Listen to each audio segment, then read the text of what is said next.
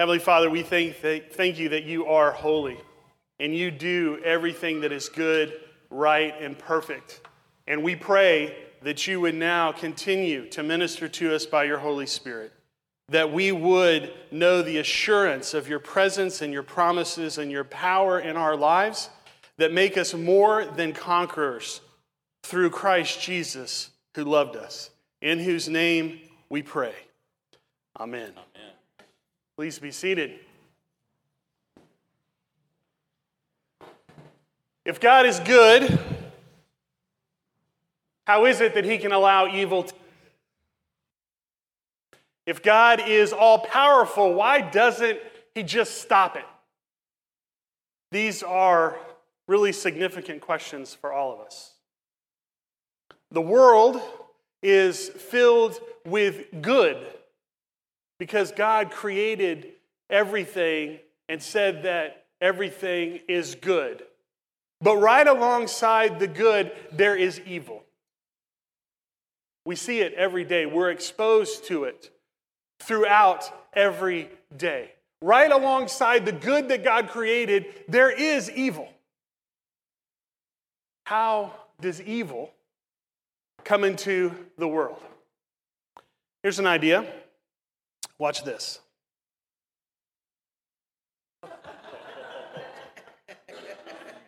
church chat.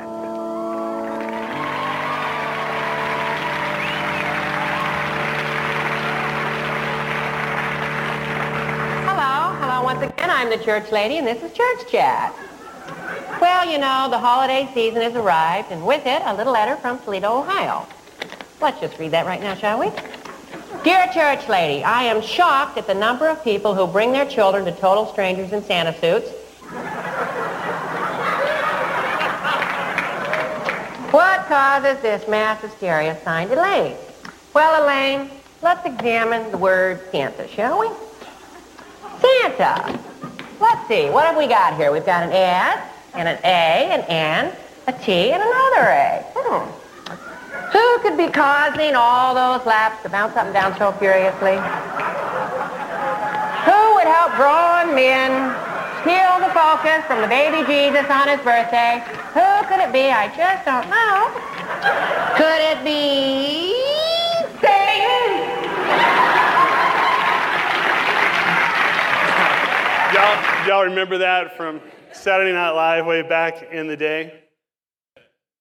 I think it's a, it's a helpful clip um, because we typically respond to evil in one of two ways. Either we don't take the reality of evil seriously, and so we make fun of evil to relieve our insecurities about it. Or we go overboard and become too serious about evil and become consumed by it because we don't understand how to overcome it. Last week, we explored the narrative of creation. And our storyline began with this Before anything existed, there was an amazing being called God, the author of life, who created all things to glorify himself. Last week, we explored the narrative of creation. This week, we're introduced to a new theme. It's a theme that runs all the way through the entire divine narrative. This week, we're introduced to the new theme, the theme of evil. And that is introduced into God's story by a villain. Every great story has a villain. What, what do villains do? They attempt to thwart and displace good with their arrogant intentions. Every great story has a villain. Batman has, Superman has, Lex Luthor. The three little pigs have the big bad wolf. All right, checking you out here. Lion King has Scar, very good. Frozen has Prince Han, yeah, okay. Come back to something a little bit easier. Star Wars has Darth Vader. Peter Pan has Captain Hook. The Wizard of Oz has the Wicked Witch of the West. The Lord of the Rings has Saruman. Yeah. Have you ever thought why every great story has a villain? It's because every great story is a reflection or points to a greater story, the dominant story of the universe, God's story. And God's story has a villain. This morning, I'd like to tell you a story about the first rebellion against God. This is the story about how evil enters into the world. The story is found in the Bible, and it describes why there is both good and bad in the world. The story continues like this God created angels, and God created angels to worship Him and to serve Him. God loved the angels, and He never wronged them in any way. And when God set the foundations of the world, the angels were right there watching Him. And when the angels saw God's power and his ability to make so many different things, they sang and they shouted for joy, giving glory to God. There was one angel who was the most beautiful of all the angels. And this angel's name was Lucifer, which means bright morning star. When Lucifer saw the other angels singing songs to God and shouting great things about God, he became jealous. Lucifer wanted the angels to praise him instead of God. So he said in his heart, I will ascend to heaven and set my throne above God's stars, and I will be like God. Although Lucifer had seen God's power in creation, he wanted to be like God rather than worship and serve God. And with this decision, he challenged God. And evil entered into the created realm. Then Lucifer went and convinced one third of all the angels to worship him instead of God. He deceived them. He divided them and he led them astray in rebellion against God. All rebellion against God and the ways of God is called sin. Well, God knew what Lucifer was doing because God knows everything.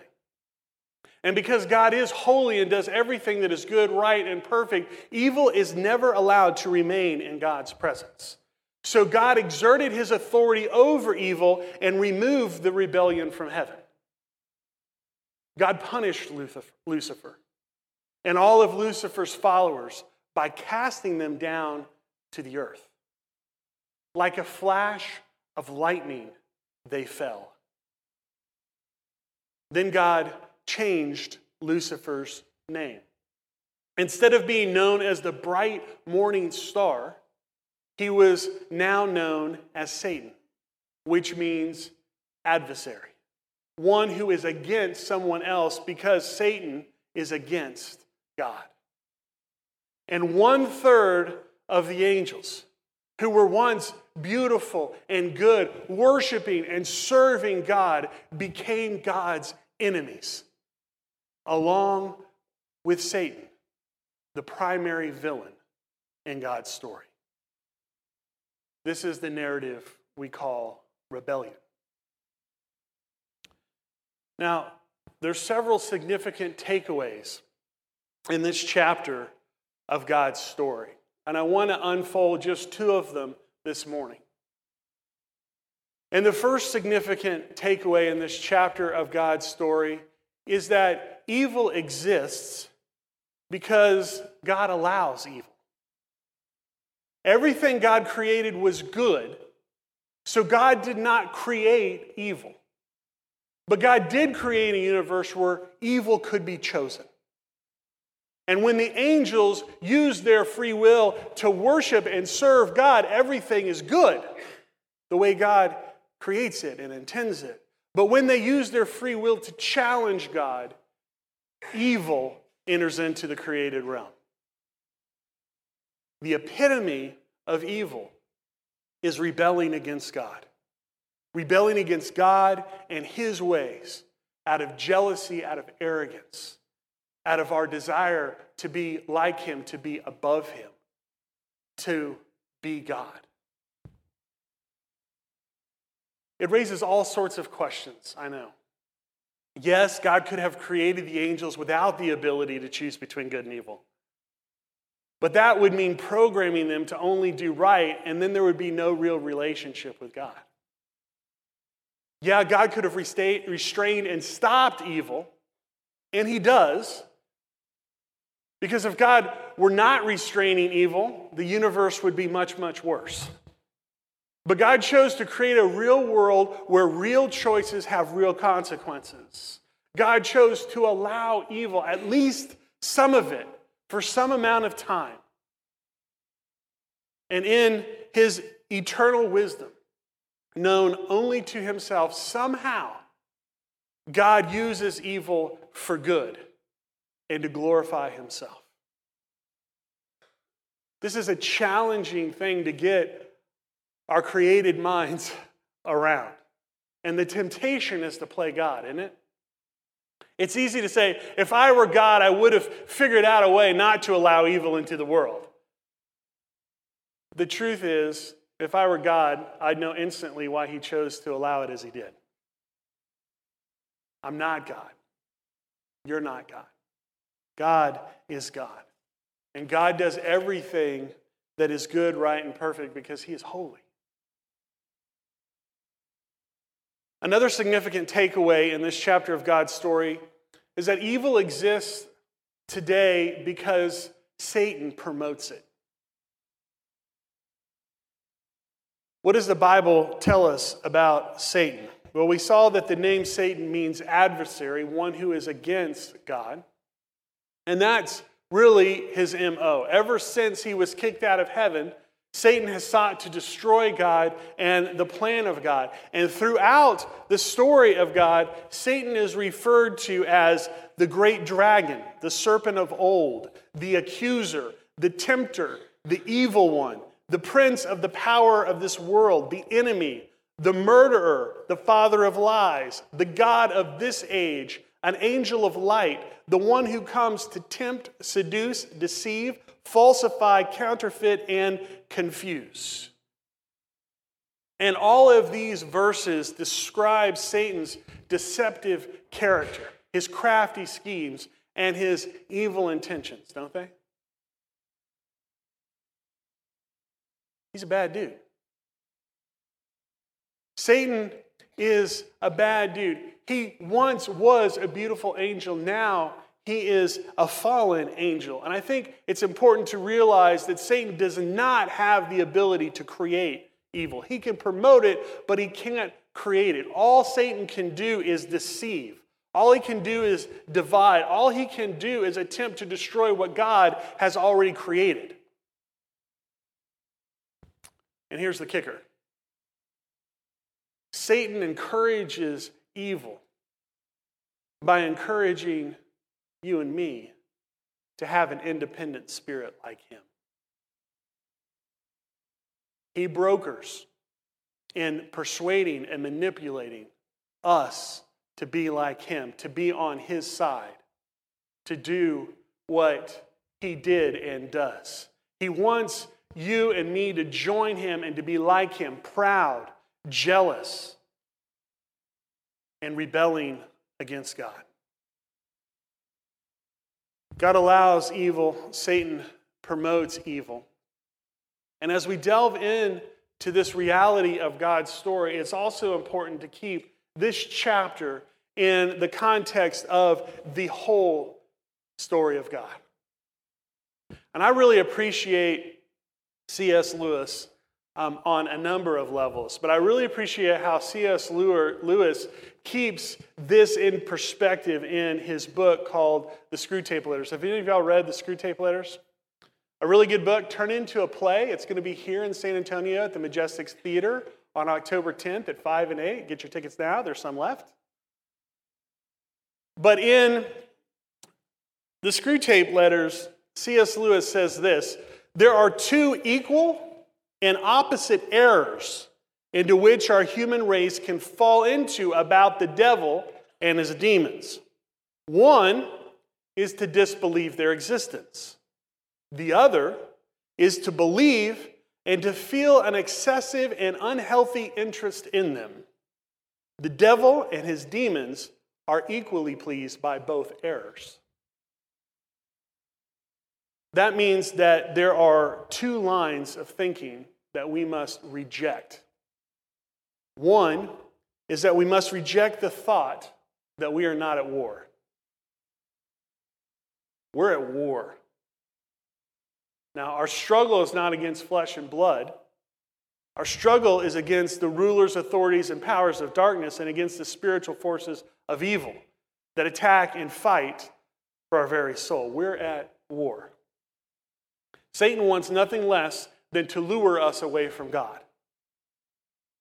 And he will distract our worship, he'll assault our faith, he'll lie about our identity, he'll confuse our priorities and attempt you to rebel against God. Do you know you're at war? Because the effects of war bombard our minds attack our hearts, and consume this culture every single day. The villain wants you to be like him and to follow his ways. We're at war, so be alert. Put on all of the armor that God provides you so that you'll be able to stand firm against all the strategies of the devil. Submit yourself to God and resist the devil. And the promise is that he will flee from you. I'll never forget a friend of my dad's. He's now in the presence of God, who many years ago was telling me about his experience in the Vietnam War and how he became a follower of Jesus in the Vietnam War in a foxhole and the one thing that he shared with me, he said, There's one thing I want to encourage you in your ministry for the rest of your life is that the enemy cannot attack you in a vacuum of worship. And ever since then, I've relied and come to understand that truth that when we're exalting Jesus and when we speak the name of Jesus, there's power in that, and no power or principality that would raise itself up against Jesus and his name above all names can affect us. The second thing that we have to reject is we have to reject the thought that we will be overcome by Satan. Will we be defeated? Shake your head like this. No. Why? Because we are more than conquerors through the love of God in Christ Jesus. More than conquerors. How? I want you to watch another clip. Now, Full disclosure this clip is PG 13. Okay? If you're pregnant, if you have a queasy stomach, or if there is a young person in the room under 13, I would encourage you now to go get a sip of water at the water fountain or to cover up. Because this is a very um, disturbing scene. Okay? But I want to show this to you because it very greatly because it very greatly personifies the war between good and evil. And so when you watch this clip, what do you see? How is Satan personified? How is the gospel portrayed? How does this illustrate the spiritual battle we face and the victory that we have in the love of Christ Jesus our Lord? This is from the Lord of the Rings. You're welcome, Ben. Let the Lord of the Black Land come forth. Let justice be done upon him.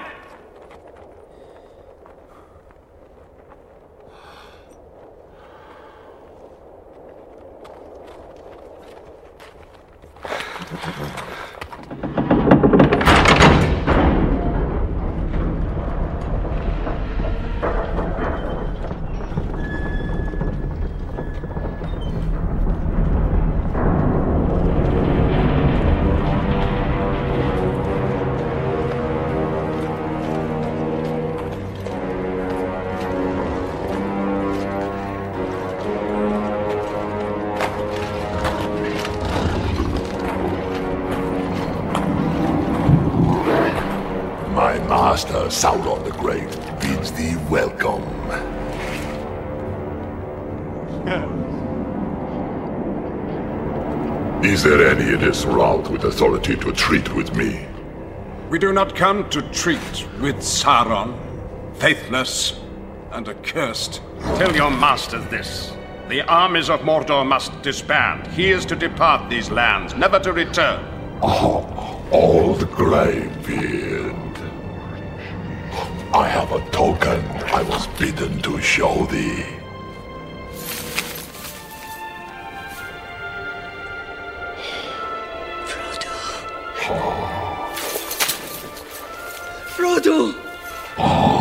Silence.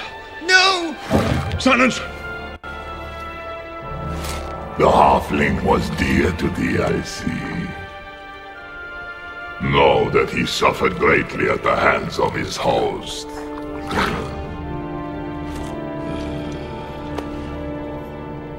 Who would have thought one so small could endure so much pain? And he did, Gandalf.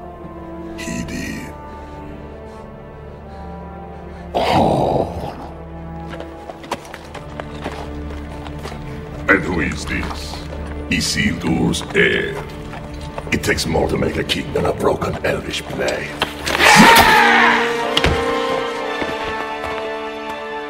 Guess that concludes negotiations.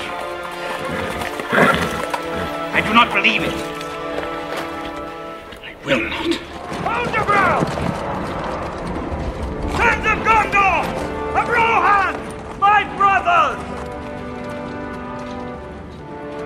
I see in your eyes the same fear that would take the heart of me.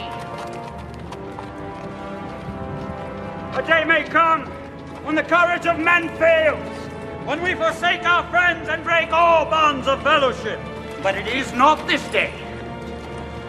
An hour of wolves and shattered shields when the age of men comes crashing down. But it is not this day. This day we.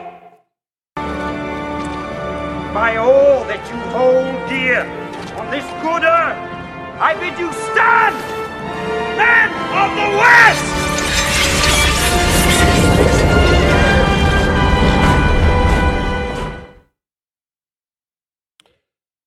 West! So, did you see the lies? The attack against the identity? Did you see how the evil played on fear and not truth or reality? And I love how the prophecy that was first given, that comes a little bit later in the story, that there will be one who cuts off the head of the stake, is portrayed here. We don't treat with evil, we don't negotiate with the devil. The reality of Satan and his work should make us alert, but it should never make us afraid. Satan and demons are real. Spiritual warfare exists. But hear the truth of God Jesus Christ is greater. Jesus Christ is better. Jesus Christ is stronger, and in him we are more than conquerors. How? Because of the love of God in Christ Jesus. You want to say it with me again? Neither death nor life can separate us from the love of God in Christ Jesus. Nor angels nor rulers can separate us from the love of God in Christ Jesus. Nor things present nor things to come can separate us from the love of God in Christ Jesus. Nor powers, nor height, nor depth, nor anything else in all creation can separate us from the love of God in Christ Jesus. We are more than conquerors because of the love of God in Christ Jesus. As every story in the Bible does, The rebellion narrative points to Jesus. Hear the word of God this morning. It's the sword of the Spirit, an essential weapon in our identity as those who are at war, but who are more than conquerors, as those who are battling every day and yet have victory. Hear the word of God. 1 John 3 8. The reason the Son of God appeared was to destroy the works of the devil. Hebrews 2 14 and 15. Through death, Jesus destroyed the one who has the power of death, that is, the devil, and delivered those who, through fear of death, were subject to lifelong slavery. Colossians 2:15 In this way he disarmed the spiritual rulers and authorities and he shamed them publicly by his victory over them on the cross. See, Satan's control over you ended when you accepted Jesus as your Lord and as your Savior. When Jesus went to the cross and defeated sin and death and the devil, Jesus did that for you. He did that for me. That we would turn to Him and believe and experience the victory. In Him, we have died and been buried. Our sins have been removed from us. We've been purified from all unrighteousness and evil. And in him we have been raised to new life, to victorious life. And the Spirit lives within us and gives us Jesus' very life. Hear the word of God this morning, friends. Colossians 1 12 and 14. The Father has qualified you to share in the inheritance of his holy people in the kingdom of light. For he has rescued us from the dominion of darkness and brought us into the kingdom of the Son he loves, in whom we have redemption and the forgiveness of sins. And that means that Jesus in us, and us in him, we can stand at the black gate and know that in him and with him and for him, he will build his church and the gates of hell will not prevail against it. We're more than conquerors, y'all, through the love of God in Christ Jesus. You know, it's what Jews and Gentiles and pagans alike would profess as they came out of the kingdom of darkness and into the kingdom of life, as the gospel went out, as early as the second and third century, there was a ritual that the people of God would celebrate together as they professed their faith publicly in Jesus Christ and entered into the community of believers.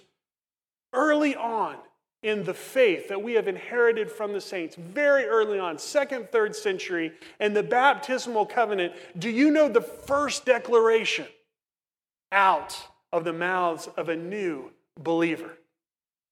The question would come Do you renounce Satan and all the spiritual forces of wickedness that rebel against God? And the response would be I renounce, I renounce men. And at that point, did you know what they used to do? They used to spit on the ground as a sign that I am spitting evil out of my life.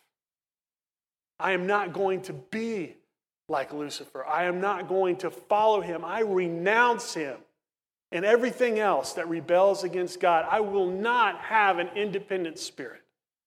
And the next question would come forward Do you renounce the evil powers of this world which corrupt and destroy the creatures of God? And the promise would come back I renounce, I renounce them.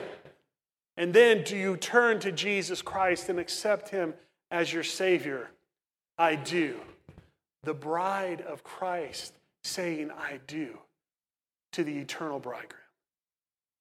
Saying no to Satan and yes to Jesus is the only way to win the war. Why? Because the one who is in you is greater than the one who is in the world. So rather than blaming God for not preventing all evil, give him thanks for restraining a lot of it. And the best choice is to turn to Jesus, who is the solution for all evil. Jesus is our only hope. He's the cure for evil and the redeemer of all of its consequences. And so we stand on that promise this morning as those who follow Jesus with grace, remembering Peter's words the Lord is not slow in keeping his promise, as some understand slowness. Instead, he is patient with us, not wanting anyone to perish, but everyone to come to repentance and believe. May that be us this morning. Let's pray. Father, as we come to the table this morning, we ask for the Holy Spirit to reveal any rebellion in our heart, whether it's subtle rebellion, blatant rebellion, hidden rebellion, or visible rebellion. Give us the faith to turn to your love for us in Christ Jesus. Father, we put our trust in Him. We surrender to his almighty rule and reign. And as we eat the bread and drink from the cup, forgive our arrogance, take away our independent spirit, and restore us to the life you created us to enjoy a life fully dependent upon you and your goodness for your glory and our eternal joy. Father, all this we ask humbly and expectantly through Jesus Christ, our risen Savior and conquering King. Amen.